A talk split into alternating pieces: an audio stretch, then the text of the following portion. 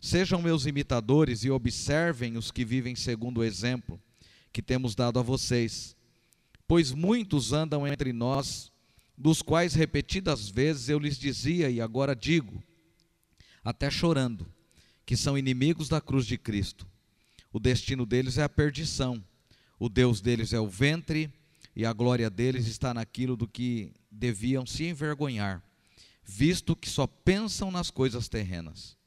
Pois a nossa pátria está nos céus, de onde também aguardamos o Salvador, o Senhor Jesus Cristo, o qual transformará o nosso corpo de humilhação para ser igual ao corpo da sua glória, segundo a eficácia do poder que ele tem, de até subordinar a si todas as coisas.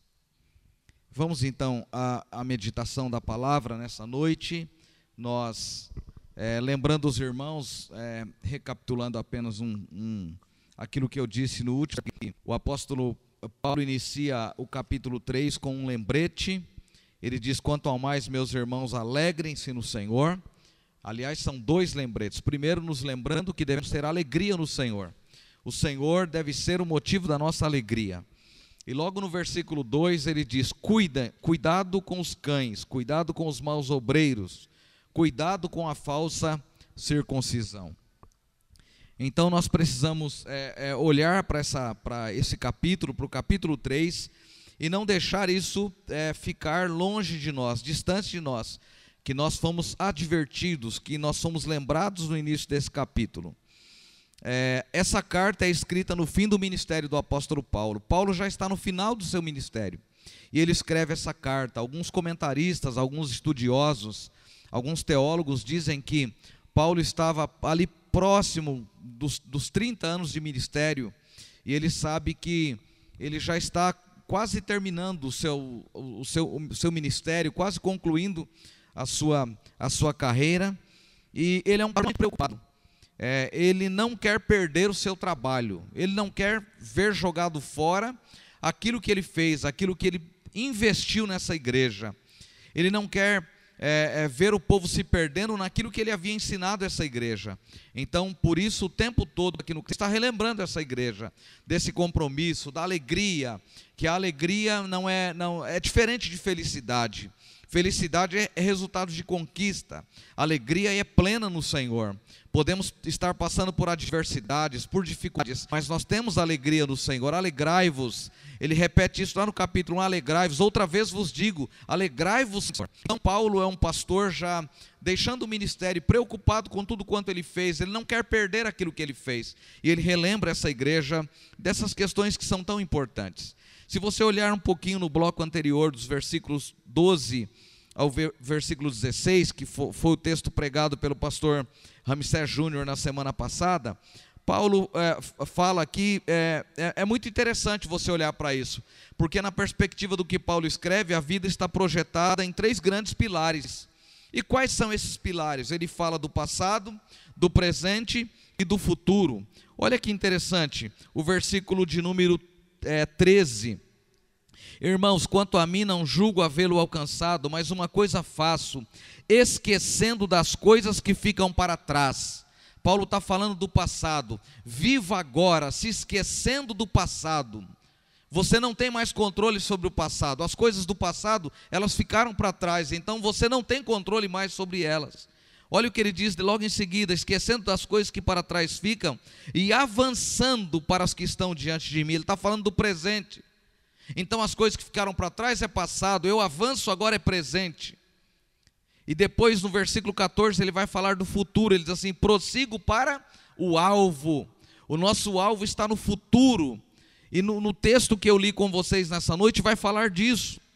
Olha o versículo 20, pois a nossa pátria está nos céus, de onde também aguardamos o Salvador, o Senhor Jesus Cristo, o qual transformará o nosso corpo de humilhação para ser igual ao corpo da sua glória, segundo a eficácia do seu poder que ele tem, de até subordinar a si todas as coisas. Então o passado passou, você não tem controle sobre ele, viva o presente. O presente agora Deus está dizendo, independente do que está acontecendo à sua volta, se alegre. Busque ao Senhor, sirva ao Senhor com alegria, independente do que está acontecendo à sua volta. Se alegre, esteja na presença de Deus. E qual é o futuro? O futuro, ele diz para a gente, a nossa pátria está nos céus. Nós somos peregrinos, nós estamos aqui de passagem. Isso é realidade para você? Isso é verdade para o seu coração? Isso é regra, é lei para o seu coração? A nossa pátria não é aqui, a nossa pátria é nos céus. Então devemos viver de acordo com o que esse texto está nos dizendo. Eu quero falar com vocês essa noite, caminhando na direção certa. Repita aí na sua casa, caminhando na direção certa. Não basta caminhar na fé, nós precisamos caminhar na direção certa. A primeira coisa que Paulo diz aqui no versículo 17 é: meus irmãos, sejam meus imitadores e observem os que vivem segundo o exemplo que temos dado a vocês. Pois muitos andam entre nós, dos quais repetidas vezes eu lhes dizia, e agora digo até chorando, eles são inimigos da cruz de Cristo. Primeiro Paulo fala aqui dos amigos da cruz de Cristo. Os amigos da cruz devem andar, ele diz, irmãos, sejam meus imitadores e observem os que vivem segundo o exemplo que temos dado a vocês. Então sejam meus imitadores. Paulo chama atenção para eles, sejam meus imitadores. Quem são os amigos da cruz? A fé em Cristo exige um padrão, meus irmãos. A nossa fé em Cristo Jesus exige um padrão. A fé não é uma gangorra, não é estar lá em cima hoje, lá embaixo amanhã. A fé exige uma postura, por isso essa carta é a carta da alegria. Muito embora você encontre essa igreja lamentando pela doença de Epafrodito, o próprio Paulo, o pastor Sérgio ministrou isso a vocês.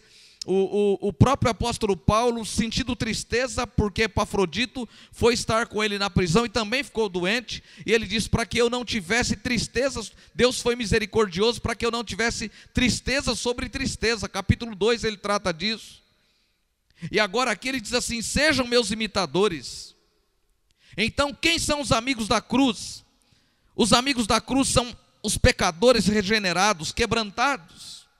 Amigos da cruz foram aqueles que foram regenerados, não por seu sacrifício, não porque oram, porque jejuam, porque vão à igreja, porque dizimam, porque oferta, mas porque se submeteram, estão debaixo do sacrifício de Jesus perfeito, realizado por nós na cruz do Calvário. Quem são os amigos da cruz? Amigos da cruz são pessoas que se consagram a Cristo, são pessoas que entregaram a sua vida a Cristo, que consagraram o seu coração a Cristo. Quem são os amigos da cruz? Os amigos da cruz são pessoas que entregaram o coração, que agora não vivem mais para si, mas agora vivem para Deus, única, exclusivamente para Deus. E as coisas que acontecem à nossa volta, eles entendem, eles compreendem que elas são temporais. O Jonas falou aqui da enfermização do seu filho, o garoto ficou doente. São coisas circunstanciais que acontecerão na nossa vida. A tristeza, o desemprego, a privação de algumas coisas.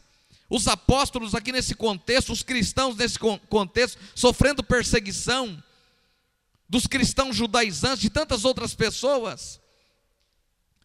Então, amigos da cruz são pessoas que se consagram a Cristo. Amigos da cruz são pessoas que negam a si mesmo todos os dias. Amigos da cruz é quem renuncia à sua própria vontade todos os dias. Amigos da cruz são pessoas que sabem que só pode se santificar por meio do Espírito Santo. E por isso, buscam estar com Ele incessantemente, em todo tempo, em todo instante.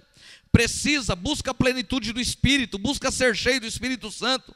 Não é apenas um culto que a gente sente um arrepio, sente alguma coisa e volta para casa no dia seguinte, a vida volta a estaca zero, não. É alguém que santifica, que busca santificar a sua vida, busca estar com Cristo, busca caminhar com Cristo, busca o Espírito Santo, quer ser cheio do Espírito Santo. Porque a sua vida está submetida à vontade de Deus. Quem são os amigos da cruz?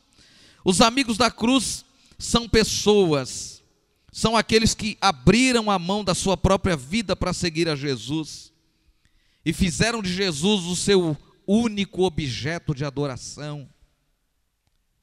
Quanta coisa é adorada no meio da igreja, e quando eu falo de igreja aqui agora, é no sentido da igreja universal, universal no sentido da igreja toda em volta da terra, no mundo.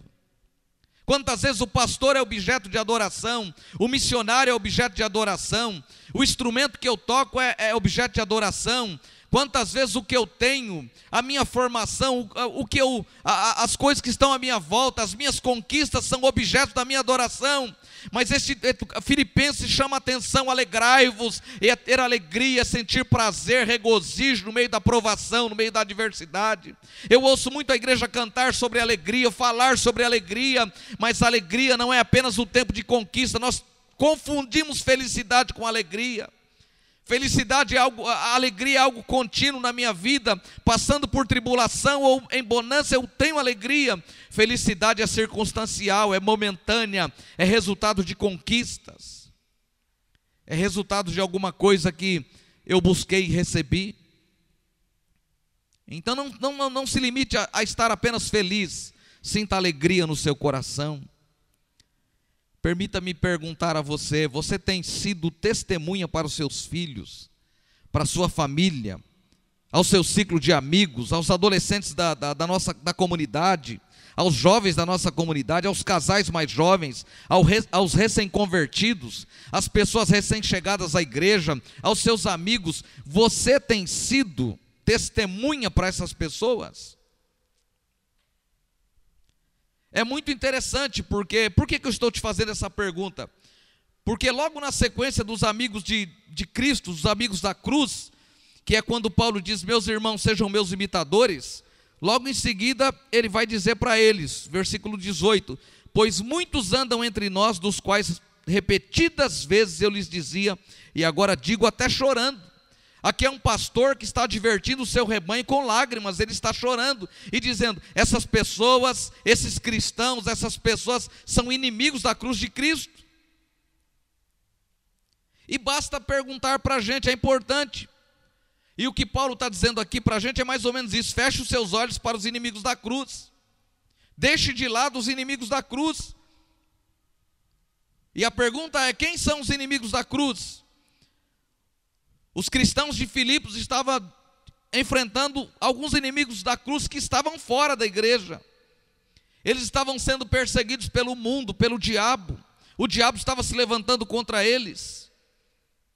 Olha o que diz esse versículo, tudo isto, em Lucas capítulo 4, versículos 9 e 10. Olha o que o diabo diz para Jesus: tudo isso te darei, se prostrado você me adorar. Aí olha que Jesus diz: vai-te, Satanás, porque está escrito: ao Senhor teu Deus adorarás e só a Ele prestarás culto. Jesus, 40 dias no deserto, é tentado por Satanás. Na nossa caminhada cristã, nós sofremos tentações, o mundo. Nós somos tentados pelo mundo, o mundo insiste contra as nossas vidas, o diabo insiste contra as nossas vidas. Mas basta você olhar para Filipenses, você vai perceber que os nossos maiores inimigos não estão no mundo, não estão fora. Os nossos maiores inimigos estão dentro da igreja. Pastor, como isso? Os nossos maiores inimigos não são os de fora, mas são os de dentro. Tem pessoas que querem fazer com que a gente desvie do foco, com que a gente saia do foco. E é interessante, do capítulo 3, versículo 1, eu já disse para vocês, ele diz: cuidado com os cães, cuidado com os falsos mestres, cuidado com a falsa circuncisão.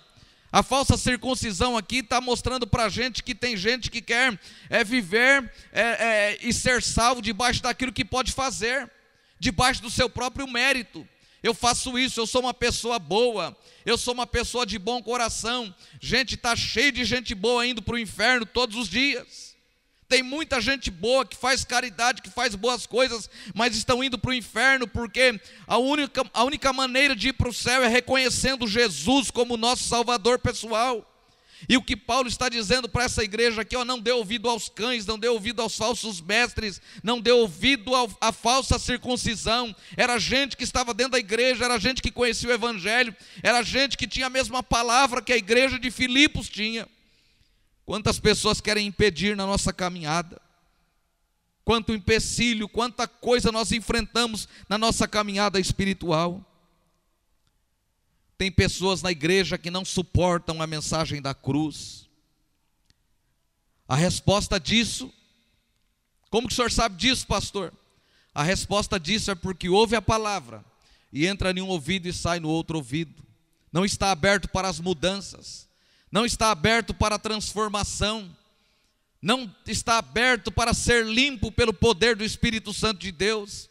O Espírito Santo não é um amuleto que a gente vem à igreja, recebe dom de cura, de impor as mãos sobre os enfermos, fala em línguas estranhas, entrega profecia, não. O Espírito Santo é para santificar a nossa vida. E Pedro trabalha isso nas suas cartas, que nós precisamos ser santos, porque Deus é santo. O nosso Pai, o nosso Deus é santo. Então não estar aberto para transformação, para mudança, é ser resistente à mensagem da cruz. E eu posso estar dentro da igreja, ouvindo a palavra, participando da ceia do Senhor, e ser resistente à mensagem da cruz. Nós cantamos, sim, eu amo a mensagem da cruz, até morrer eu a vou proclamar. Às vezes eu não proclamo com os meus lábios, eu não tenho coragem, eu sou tímido, não consigo. Mas a minha vida pode ser uma Bíblia. Enquanto eu estou andando pela cidade de Barueri, no estado de São Paulo, aonde quer que eu vá, eu sou uma carta lida. As pessoas podem ver Cristo, ler Cristo na minha vida. Os meus vizinhos podem ver Cristo na minha vida. O meu comportamento é diferente na minha casa, no meu trabalho, no meu ciclo familiar. Onde eu estou, a minha vida é diferente. A minha linguagem é diferente, a minha perspectiva é diferente. Eu não estou caminhando dando volta em mim mesmo, eu estou caminhando. A minha pátria não é aqui, versículo 20. A nossa pátria é nos céus, pois a nossa pátria está nos céus, de onde também aguardamos o Salvador, o Senhor Jesus Cristo. Qual é a sua perspectiva? Você é amigo da cruz ou você é inimigo da cruz? Nosso chamado é para sermos discípulos de Jesus. É interessante o que Paulo diz lá em 2 Timóteo capítulo 3, versículos 8 e 9. E do mesmo modo que Jannes e Jambres resistiram a Moisés, também estes resistem à verdade. São homens que têm a mente totalmente corrompida, reprovados quanto à fé. Mas estes não irão longe, porque pela sua insensatez, a insensatez deles ficará evidente a todos, como aconteceu com a insensatez de Jannes e Jambres. Ele está lembrando lá do episódio com Moisés. Coração insensível à mensagem da cruz. Foi isso que aconteceu com Jannes e Jambres. E Paulo aqui agora, escrevendo a pastoral a Timóteo, ele está escrevendo isso. São pessoas que na sua caminhada com Deus se tornam inimigos da cruz. Com seus lábios você adora a Deus ou você amaldiçoa? Tiago diz que de uma mesma fonte não pode jorrar água doce e água amarga. É impossível de uma mesma fonte jorrar água doce e água amarga. Quantas vezes a gente tem a infelicidade de ver pessoas que vêm à igreja apenas para estar murmurando, apenas para reclamar. Quantas vezes a gente gasta a maioria do tempo apenas para resolver problema, que se a gente ler a Bíblia e observar a Bíblia e for cheio do Espírito Santo, resolve todo o problema da nossa caminhada, da nossa fé. Não precisa ficar repetindo todos os dias, falando todos os dias, porque o Espírito Santo é capaz de entrar na nossa vida e provocar mudanças e fazer mudanças. Se Ele não tem feito mudanças na minha vida, na sua vida, é porque nós ainda não abrimos o coração à medida para Ele mudar a nossa vida. O seu corpo, a sua língua, tudo que você tem glorifica a Deus. Essa palavra nos leva a compreendermos essa noite se somos amigos da cruz ou se somos inimigos da cruz de Cristo. O nosso chamado é para sermos discípulos de Jesus. E discípulo só faz uma coisa, ele se prostra diante do mestre. Lembra quando Jesus pega a bacia e vai lavar os pés dos discípulos? Paulo falou, Pedro diz, ô Jesus, os meus não, ó, se você não... Aquele de que eu não lavar não tem parte comigo. E aí Pedro diz, então não lava só os pés não, lava a cabeça, lava o corpo inteiro. E aí Jesus dá uma lição dizendo para ele, não, aqueles que já reconheceram o meu sacrifício, não precisa de lavar o corpo inteiro. Jesus estava mostrando para os seus discípulos que os seus seguidores são serviçais. Aquilo era papel do escravo, mas o Senhor faz aquilo. Você é amigo da cruz ou inimigo da cruz? Esse texto precisa fazer com que reconheçamos isso nessa noite. A sua alegria é circunstancial, ou é felicidade, ou de fato é alegria? Na tribulação, na adversidade, na dor. Quando você canta, você exalta a sua provação ou você exalta o sacrifício de Cristo? É importante nós repensarmos a nossa fé, a nossa caminhada com Jesus. O que há nos seus lábios? Esse texto vai culminar para nos mostrar que a nossa vida é uma vida de adoração a Deus. E o que é adoração? Adoração é elogio, significa elogio. Nós elogiamos Deus, Deus é o centro da nossa adoração, Deus é o centro da nossa vida, do nosso culto. Então é importante pensar, isso culmina na pergunta: eu sou amigo da cruz ou sou inimigo da cruz de Cristo? Discípulo é quebrantado, é arrependido, é manso. E sabe qual a figura que a gente tem de mansidão? É o próprio Jesus sendo comparado a um cordeiro. Como cordeiro mudo, ele foi para a cruz e não abriu a sua boca. A gente quer ter resposta para tudo. A gente só não sabe, só não tem às vezes a humildade de dizer: eu não sei isso, eu não sei aquilo outro, mas de tudo a gente sabe um pouquinho. Outro dia eu escrevi em um grupo de pastores, eu achei tão arrogante o comentário, que eu fui lá e escrevi: a única coisa que eu não vejo pastor dizer é que eu não sei nada, é que eu não sei, mas a gente sabe de tudo. Pastor tem um pouco de motorista, um pouco de médico, até um pouco de doido tem. A gente não tem a capacidade, a hombridade de dizer: isso eu não sei, eu preciso aprender. A figura que temos do nosso Cristo é a figura de um cordeiro que é manso. Você é cordeiro? Eu sou cordeiro. A minha vida mostra que eu sou cordeiro. Nós precisamos ser discípulos de Jesus. Aleluia. Esse texto é muito forte, meus irmãos. O apóstolo Paulo vai deixar uma coisa muito clara aqui. Ele vai deixar uma coisa muito clara das características daqueles que são inimigos da cruz. Ele diz: eles são arrogantes. Olha aqui o versículo 18. Pois muitos andam entre nós, dos quais repetidas vezes eu lhes dizia, e agora lhes digo, até chorando, que são inimigos da cruz de Cristo. O destino deles é a perdição, o Deus deles é o ventre, e a glória deles está naquilo de que deviam se envergonhar, visto que só pensam nas coisas terrenas. A ideia aqui do que deveriam se envergonhar, a ideia aqui é vergonha moral, uma vergonha sexual, é uma coisa imoral. A ideia do texto aqui no grego significa isso. Sabe aquele marido que trai a esposa, e ao invés dele ficar com vergonha, ele chega entre os amigos e bate o maior papo e diz assim: ó, eu traí a minha esposa, e kkkk, dá risada. Aonde ele deveria ter vergonha, ele está se gloriando. Tem essa ideia aqui, esse texto. É como meu pai dizia: devia ter ficado com a cara queimando de vergonha. Devia ter ficado com a cara queimando, uma linguagem mineira que meu pai usava. Você fez isso, está dando risada, meu filho, você tinha que ter ficado com a cara queimando de vergonha. Então o que Paulo está dizendo é isso aqui nesse texto. O destino deles é a perdição, o Deus deles é o ventre, só pensa em comer, só encher o ventre, e esse encher o ventre aqui está relacionado a uma vida de perdição, a uma vida centralizada naquilo que dá prazer, e aí não é alegria, é felicidade. Então logo nós podemos responder se somos amigos ou se somos inimigos da cruz de Cristo. O que te dá prazer em dizer que é cristão, em dizer que é presbiteriano, ou batista, ou assembleiro? O que te dá prazer? Apenas o título? Apenas ser membro de uma igreja, de uma comunidade de fé? Não! O que deve nos dar prazer é uma vida de renúncia aos pés de Cristo Jesus. É todos os dias reconhecer que somos os menores. E vocês sabem muito bem disso, porque já foi pregado. Paulo trabalha isso o tempo inteiro. Considere o seu irmão, os outros, superior a você mesmo. Então essa é a dimensão da vida de um inimigo da cruz de Cristo. E Paulo diz: eu já disse para vocês, ele está dizendo à igreja de Filipos, eu já disse para vocês diversas vezes as características dos inimigos da cruz de Cristo, e estou dizendo agora para vocês, até chorando eu estou dizendo para vocês.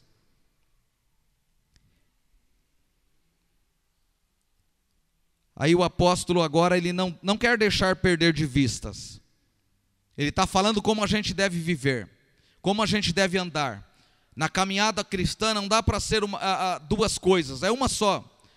Ou eu sou amigo da cruz, ou eu sou inimigo da cruz. E aí ele vai caminhar agora mostrando para a gente o seguinte. Primeiro ele vai dizer para a gente assim: feche os seus olhos para os inimigos da cruz. É? Primeiro ele vai dizer para a gente que a fé exige um padrão. Feche os seus olhos para o inimigo da cruz, para os inimigos da cruz. Agora ele vai dizer para a gente, na continuidade desse texto, ele vai dizer para a gente o seguinte: nós estamos caminhando na direção da pátria celestial. Você não está caminhando indo para o centro de Barueri, você não está indo para o centro de Jandira, você está caminhando em direção à pátria celestial. E como é que se caminha para a pátria celestial? Versículos 20 e 21. Pois a nossa pátria está nos céus, de onde também aguardamos o Salvador, o Senhor Jesus Cristo, para ser igual ao corpo da sua glória, segundo a eficácia do poder que ele tem, de até subordinar a si todas as coisas. Então, nós precisamos caminhar olhando em direção à pátria celestial. E como é que se caminha? Aqui ele fala de três grandes verdades onde devem ser colocadas a nossa esperança.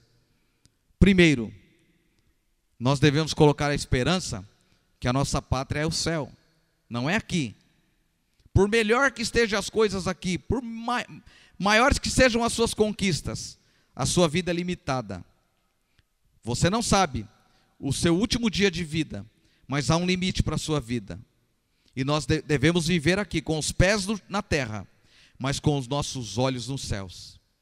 Na transfiguração fica muito claro isso, que Jesus leva os seus discípulos para orar. E o texto diz que enquanto Jesus está orando, eles pegam no sono, eles dormem.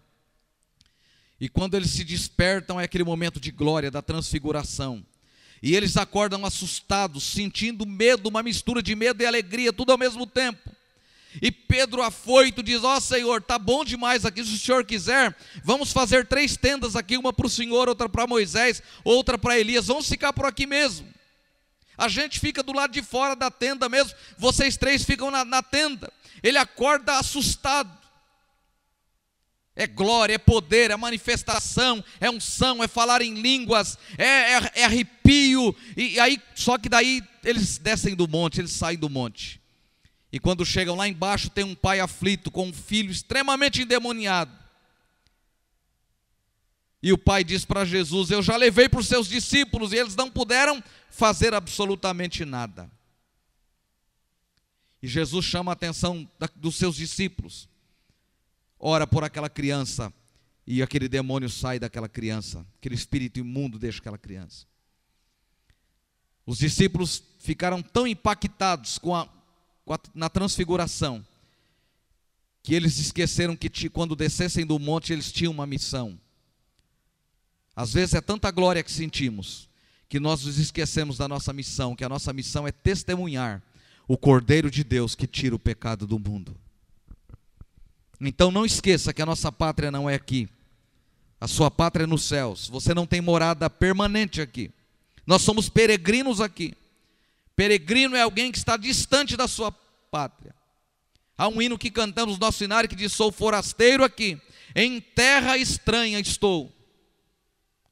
Sou forasteiro aqui, eu não sou deste mundo. Eu estou aqui temporalmente, por um tempo eu estou aqui. Qualquer hora dessa eu serei tirado daqui. Então o céu é a nossa pátria. O que o apóstolo Paulo está dizendo aos cristãos de Filipos é: se a pátria de vocês está no céu, então a conduta de vocês deve ser compatível com a cidadania de vocês. Se a pátria de vocês é no céu, viva aqui como cidadão do céu. Testemunha a Cristo. Tenha uma vida exemplar, não por méritos, não porque você é bom, não porque você é um crentão, não porque você ora, porque você jejua, mas porque a graça de Deus se manifestou sobre a sua vida. Porque por meio das escrituras, da palavra de Deus, Deus se revela a nós.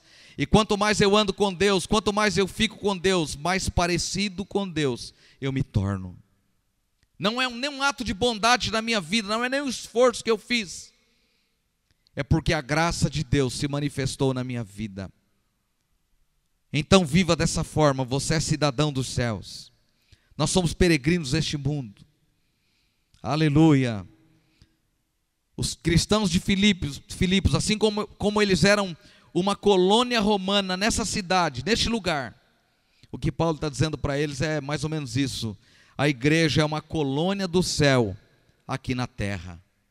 Assim como vocês são uma colônia de Roma em Filipos, da mesma forma vocês são uma colônia do céu na terra. Então viva na perspectiva do céu, como cidadão dos céus. É isso que Paulo está dizendo à igreja de Filipos e está dizendo para nós, porque a Bíblia não é um conto de fadas. Se eu leio as Escrituras e isso não se aplica para a minha vida, não faz sentido as Escrituras. Peregrinos do mundo, não somos daqui. O céu é a nossa origem, é também o nosso destino. O nosso nome está arrolado nos céus.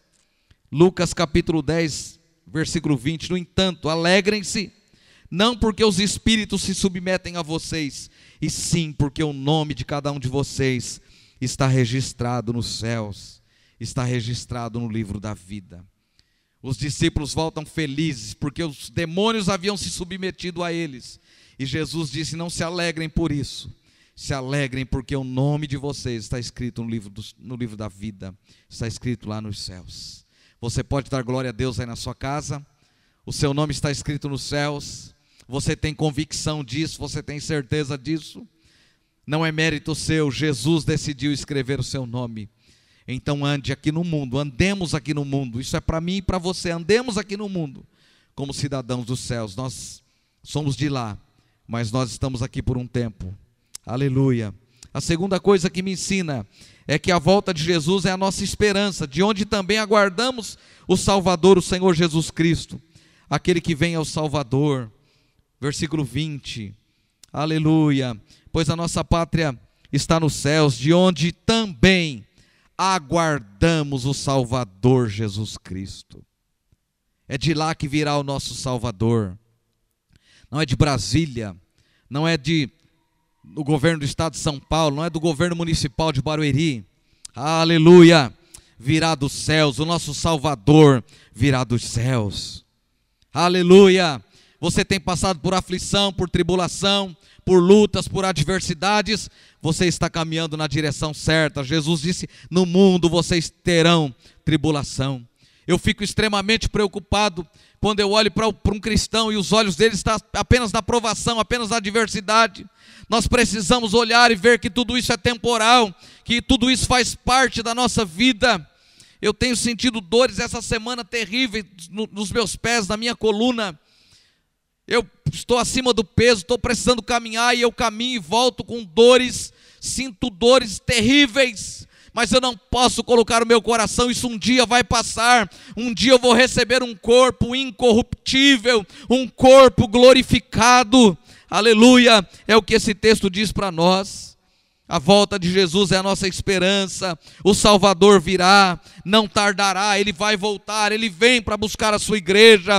Prepara-te, ó Israel, para encontrares com o Senhor teu Deus, esteja preparado, Jesus vai voltar, é realidade, não é conto de fada, não é história da carochinha, Jesus vai voltar, o que há de vir virá, e não tardará, diz as Escrituras.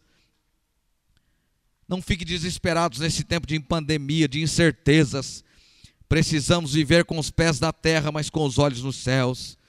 O apóstolo João adverte na sua primeira carta, 1 João 3, versículo 3, a parte A: e todo que tem essa esperança nele, purifica a si mesmo, assim como ele é puro. Ande numa vida de santidade, uma vida com Deus, reclusa a Deus. Não olhe para igreja A, para igreja B, C ou D, não, olhe para Jesus. Olhe para Ele, olhe para Cristo. Homens são falhos, você vai encontrar falhas das pessoas, não fica olhando para as pessoas, para o pastor, para o presbítero, para o dirigente, para o diácono, não olhe para o sermão, não, olhe para Jesus. A palavra está falando é com você, não é uma tabela para o sermão, não é comigo, é com você que Deus está falando, olhe para Jesus. Os amigos da cruz olham para Cristo, os inimigos da cruz olham, o Deus deles é o seu ventre. Eles sentem prazer naquilo que é momentâneo, que é passageiro, mas os amigos da cruz, eles olham para Cristo, eles fitaram os olhos em Cristo. Aleluia, Terceira e última coisa, a nossa glorificação é certa. Olha o que diz o versículo 21. O qual transformará o nosso corpo de humilhação para ser igual ao corpo da sua glória, segundo a eficácia do poder que ele tem, até de subordinar a si todas as coisas. Quando a trombeta de Deus soar e Cristo vier com os seus anjos, acompanhado dos santos glorificados, daqueles que morreram, já morreram e aguardam Cristo na sepultura. Os mortos em Cristo ressuscitarão com corpos imortais, os seus corpos serão imortais, incorruptíveis, glorificados. 1 aos Coríntios capítulo 15, versículos de 43 a 53, aleluia. Semeia-se em fraqueza, ressuscita-se em poder, semeia-se no corpo natural, ressuscita no corpo espiritual. Se há corpo natural, há também corpo espiritual, pois assim está escrito: o primeiro homem, Adão, se tornou um ser vivente, mas o último Adão, Cristo, é espírito vivificante. O que vem primeiro não é o espiritual, e sim o natural. Então, nós renascemos em Cristo Jesus. O primeiro Adão, ele errou, ele falhou, ele caiu, nós também caímos, mas nós levantamos em Cristo. Cristo nos trouxe vida espiritual. O primeiro homem foi formado do pó da terra, é terreno, é natural. O segundo homem é do céu. Como foi o homem terreno, assim também são os demais que são feitos do pó da terra, eu e você. E como é o homem celestial, assim também são os celestiais, os amigos da cruz de Cristo.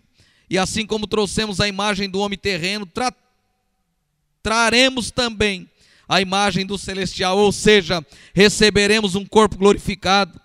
Com isto quero dizer, irmãos, que a carne e o sangue não podem herdar o reino de Deus, nem a corrupção, herdar a incorrupção.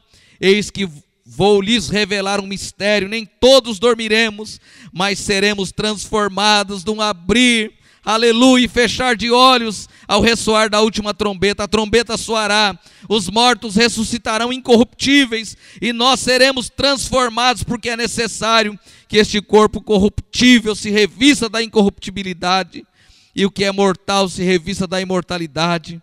E quando este corpo corruptível se revestir da incorruptibilidade, e o que é mortal se revestir da imortalidade, então cumprirá a palavra que está escrita: tragada foi a morte pela vitória. Onde está a morte, a sua vitória? Onde está a morte, o seu arguilhão? O arguilhão da morte é o pecado, e a força do pecado é a lei. Graças a Deus que nos dá a vitória por meio de nosso Senhor Jesus Cristo. E aí Paulo nos consola dizendo: meus irmãos, portanto, meus amados irmãos, sejam firmes, constantes, inabaláveis, sempre abundantes na obra do Senhor, sabendo que no Senhor o seu trabalho não é vão. A nossa recompensa na terra, mas os olhos nos céus, olhando para Ele, fugindo dos inimigos da cruz, olhando para os amigos da cruz de Cristo. A renúncia, uma vida de renúncia, uma vida voltada à vontade de Cristo, à vontade do Evangelho. Viver para Deus, viver para glorificá-lo. Eu concluo dizendo: nosso corpo de humilhação está sujeito à fraqueza, às enfermidades. Não fique assustado quando você fica doente. Oh, mas aquele irmão era tão bonzinho, morreu de câncer, morreu de uma bala perdida. Esse corpo é um corpo corruptível, meus irmãos. Estou cheio de platina, de parafusos aqui, isso dói para valer. Eu acordei de madrugada sentindo tanta dor que a minha vontade era cortar o pé para parar de doer. Mas um dia eu vou receber um corpo incorruptível, eu não terei mais dor, eu não sentirei mais nada disso. Aleluia! Você é amigo da cruz de Cristo ou você é inimigo da cruz de Cristo? A nossa conduta, a nossa caminhada, a nossa vida, como nos relacionamos com os nossos irmãos, como convivemos com as pessoas, diz se somos amigos ou inimigos da cruz de Cristo. O amigo da cruz de Cristo não tem dupla personalidade: eu sou o que sou, as pessoas sabem quem eu sou fraco, eu sou frágil, eu não faço, a minha vida cristã não é uma peça teatral, eu sou alguém que erra, que peca, que tem um olhar, que os meus pés são de barro. Mas eu estou olhando para Cristo, eu estou na terra, mas o meu olhar está nos céus, porque de acordo com o que lemos aqui em 1 aos Coríntios capítulo 15, receberemos um corpo glorificado, aleluia. Enfim, a glorificação do nosso corpo se dará pelo poder infinito de Deus. Paulo afirma nesse versículo 21, segundo a eficácia do poder que ele tem, até de subordinar a si todas as coisas. A moral deste bloco que eu terminei de pregar é: para onde você está indo? Para onde eu e você estamos indo?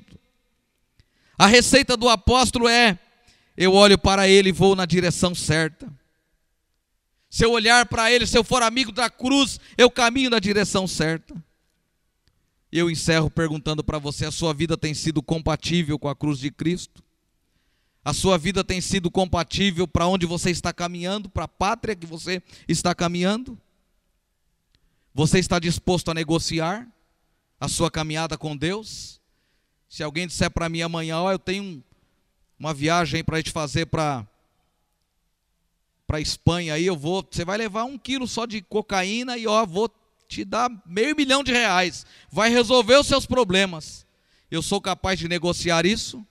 É mais ou menos isso que Paulo está dizendo para a gente. Estou fazendo uma ilustração muito boba aqui para ilustrar a você, a mim e a você. Nós somos capazes de negociar?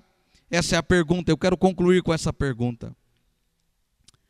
A Igreja Presbiteriana do Brasil tem um grupo chamado UPA, significa União Presbiteriana de Adolescentes. UPA, União Presbiteriana de Adolescentes. E sabe quais são os dizeres deles? São os seguintes: ao Mestre Jesus sejamos fiéis, nas trevas sejamos luz, nas lutas sejamos fortes, servindo ao Senhor Jesus. Eu repito: ao Mestre sejamos fiéis, nas trevas sejamos luz, nas lutas sejamos fortes, servindo ao Senhor Jesus. Que Ele te fortaleça, que você nessa noite pare e veja para onde está caminhando o seu casamento, sua vida conjugal. Está caminhando para a pátria celestial? A sua vida, a sua família, os seus filhos, para onde a sua família está caminhando? Eu quero orar com você. Logo na sequência, vamos ouvir um louvor e o pastor Ramsés Júnior depois concluirá. Ó Senhor, obrigado por sua presença.